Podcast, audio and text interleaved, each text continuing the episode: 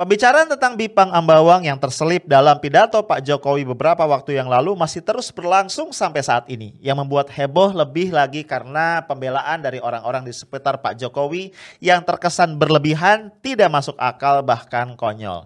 Tidak heran kemudian muncul spekulasi bahwa ini bukan sesuatu kebetulan tapi memang direkayasa untuk menutupi beberapa isu atau kasus yang sebenarnya jauh lebih besar dan mendasar.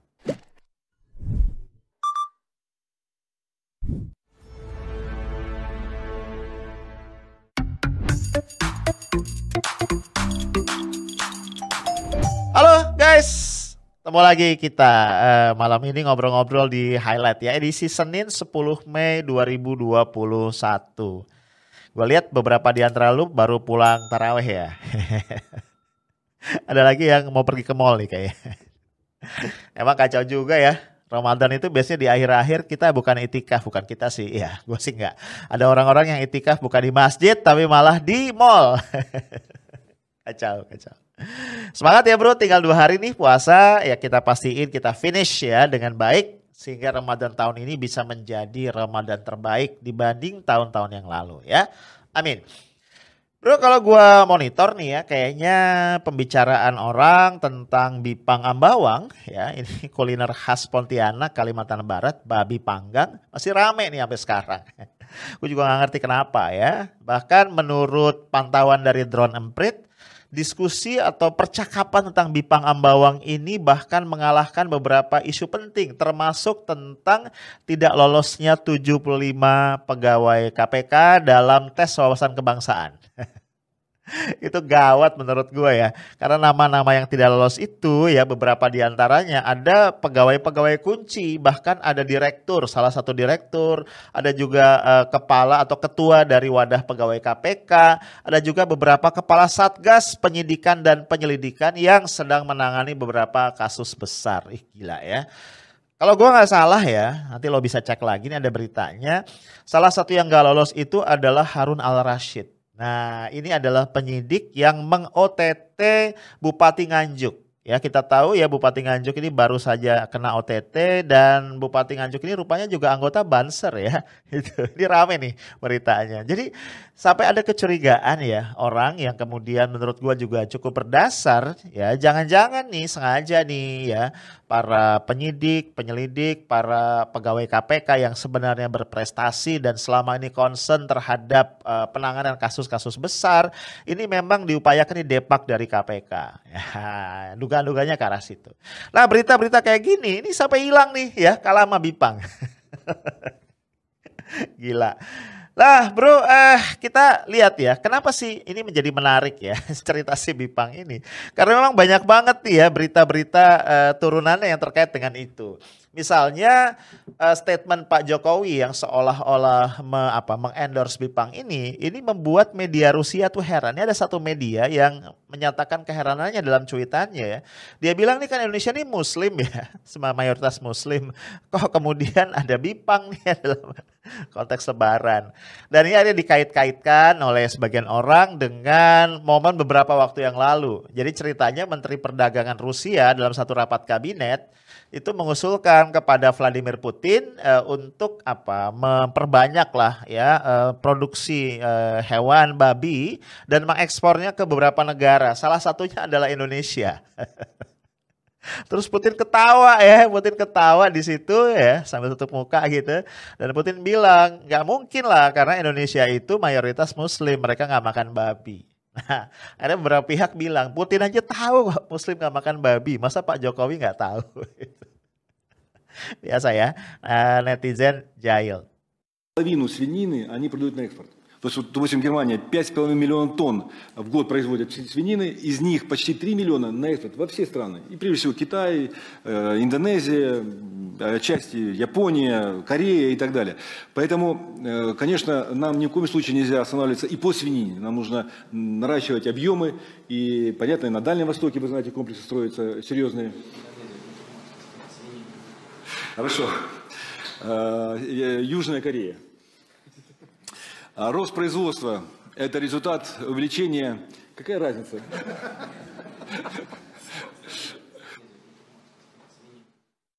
Nah, Kalau gue lihat yang juga bikin rame ya sebenarnya adalah cara orang-orang di sekitar Pak Jokowi merespon case ini ya. Misalnya kita tahu yang pertama itu ada Fajrul Rahman. Fajrul Rahman ini kan e, mantan aktivis ya yang kemudian menjadi komisaris ya pendukung lah, pendukung Pak Jokowi dapat jabatan komisaris di BUMN dan kemudian juga jadi jubir kan, jadi jubir presiden.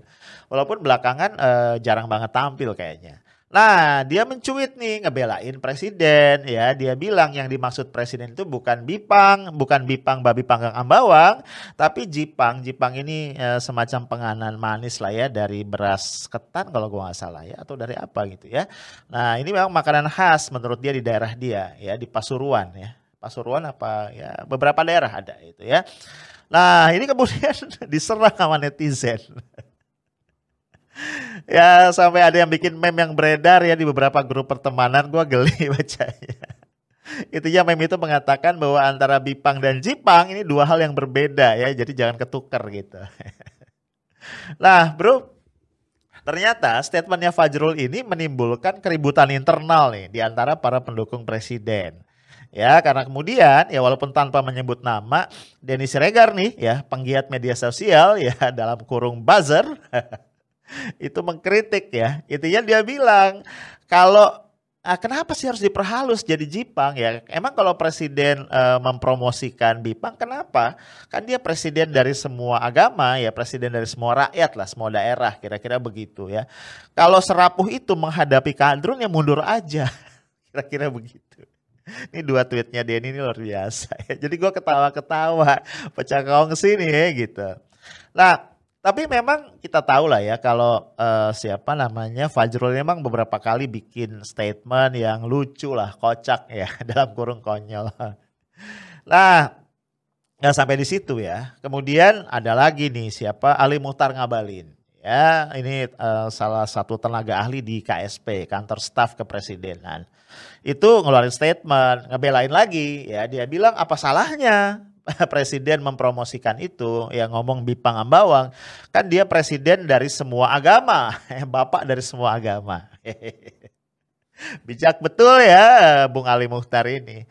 Nah gue lihat nih yang gini-gini nih yang bikin ribut ya. Karena akhirnya netizen eh, nggak terima kan? Ya ditantangin lagi nih. Kan dia nadanya nantangin ditantangin lagi. Misalnya kalau lu lihat ada netizen yang mengaitkan ini dengan kondisi di Bali Ya, kita tahu bahwa ya dengan alasan pandemi COVID-19 uh, uh, umat Islam di Bali itu dilarang menyelenggarakan sholat Idul Fitri berjamaah baik di lapangan ya tempat terbuka maupun di masjid. Ya, alasannya pandemi sih gitu. Tapi pada sisi yang lain ya ini ada nih videonya ya. Ada satu acara ritual di Uluwatu ini ritual uh, saudara-saudara kita yang beragama Hindu ini ramai banget ya. Tapi dilaksanakan ya biasa diizinkan boleh gitu. Nah jadi netizen ini kemudian menyatakan protes ya mana katanya Pak Jokowi adalah bapak dari semua agama kok ada diskriminasi ya Idul Fitri sholatnya nggak boleh digelar tapi acara agama Hindu boleh Maksud gue kan sebenarnya nggak ada urusan sama Bipang ya. Cuman gara-gara tadi Ali Muhtar ngabalin ngebelainnya lebay ya, nggak nggak nggak ini ya nggak dalam konteks akhirnya jadi jadi masalah. Karena sebenarnya guys, kalau kita lihat ya kembali ke statement Pak Jokowi, memang konteks besarnya Pak Jokowi itu sedang apa menyampaikan pidato dalam rangka Hari Bangga uh, apa namanya uh, bangga beli Indonesia lah, beli produk Indonesia. Kalau gue nggak salah itu ya konteksnya. Tapi kan sebenarnya ada konteks yang lebih khusus lagi. Pak Jokowi mengawali kalimatnya dengan bicara mengenai Lebaran. Iya kan? Lebaran gak bisa mudik, mari nikmati antara lain dengan tadi. Kalau kangen sama makanan-makanan lokal, ya order aja secara online, jangan ragu-ragu. Disebutin tuh ya, dari gudeg, eh, Jogja, kemudian Bandeng Semarang, pempek Palembang, siomay Bandung. Nah, muncullah tuh si Bipang itu. Jadi konteks ini menurut gua nggak bisa dilepasin. Nah, ya tadi itu ya, gua gua tuh suka kesel. Iya sih kalau orang apa mendukung Pak Jokowi, mencintai Pak Jokowi, membelain Pak Jokowi boleh menurut gua. Tapi kelebayan-kelebayan nggak penting itu bikin masalah kecil jadi kusut. Ini misalnya satu lagi ya, ini ada video menarik dari Yeni Wahid.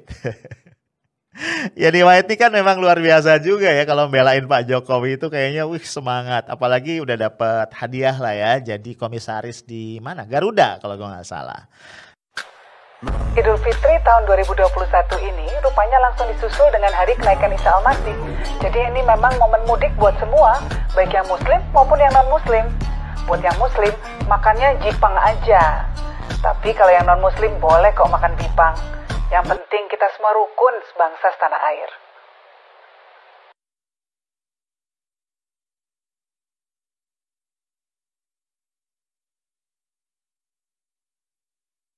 Ya, Yeni Wahid itu bilang, uh, ini kan konteks mudik sekarang ini bukan cuman konteksnya apa Lebaran, tapi nanti 13 Mei itu juga ada apa ya kenaikan Isa Al-Masih kalau gua nggak salah.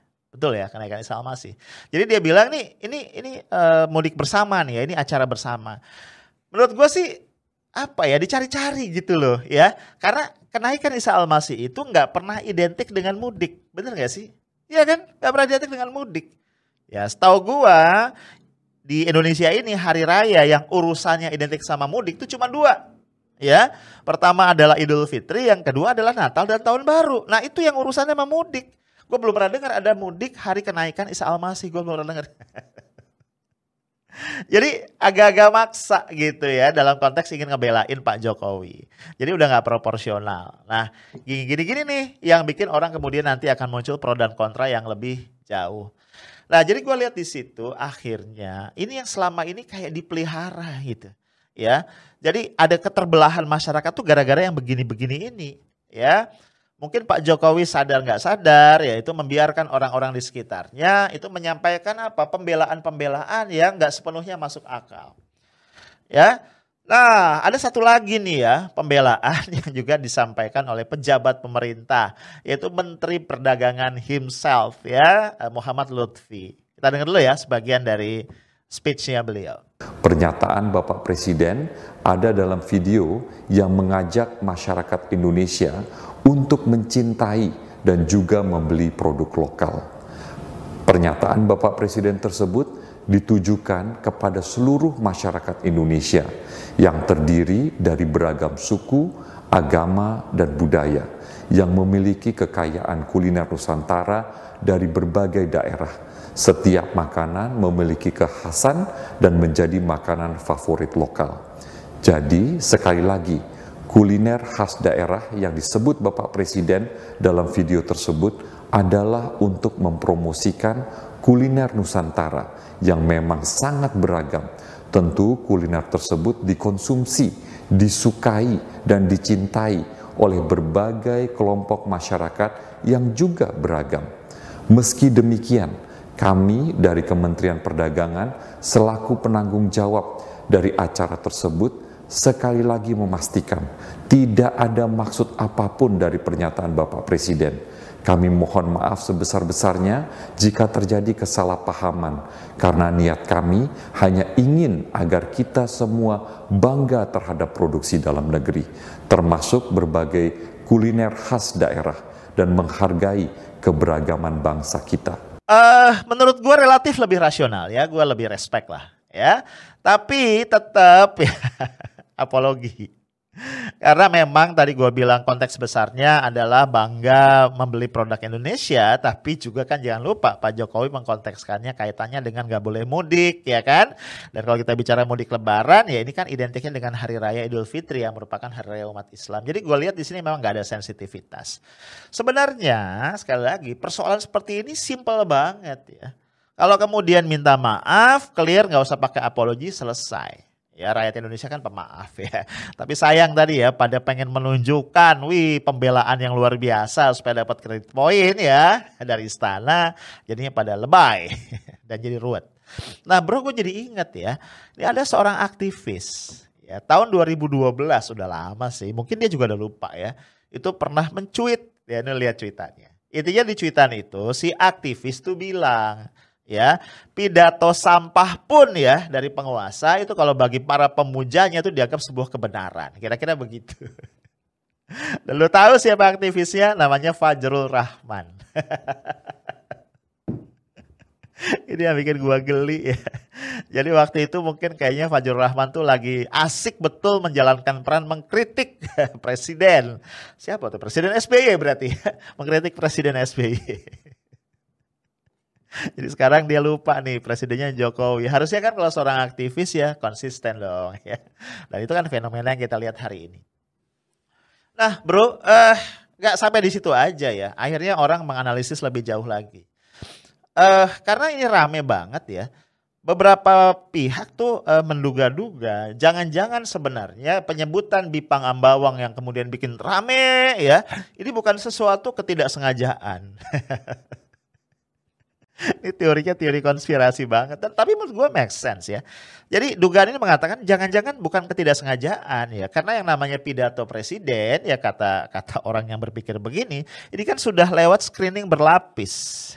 jadi ada kesengajaan, ada maksud tersembunyi di situ. Nah, pertanyaannya maksud apakah gerangan? Kan gitu kan? Nah ini kita lihat nih ya, ini ada tweet dari Bung Said Didu, si manusia merdeka. Ya lu baca deh tuh ya. Intinya dia bilang ini jangan kejebak lagi nih sekali ini ya. Tadi itu Bipang Ambawang ini memang sengaja diangkat untuk menutup ya dua kasus sensitif menurut dia.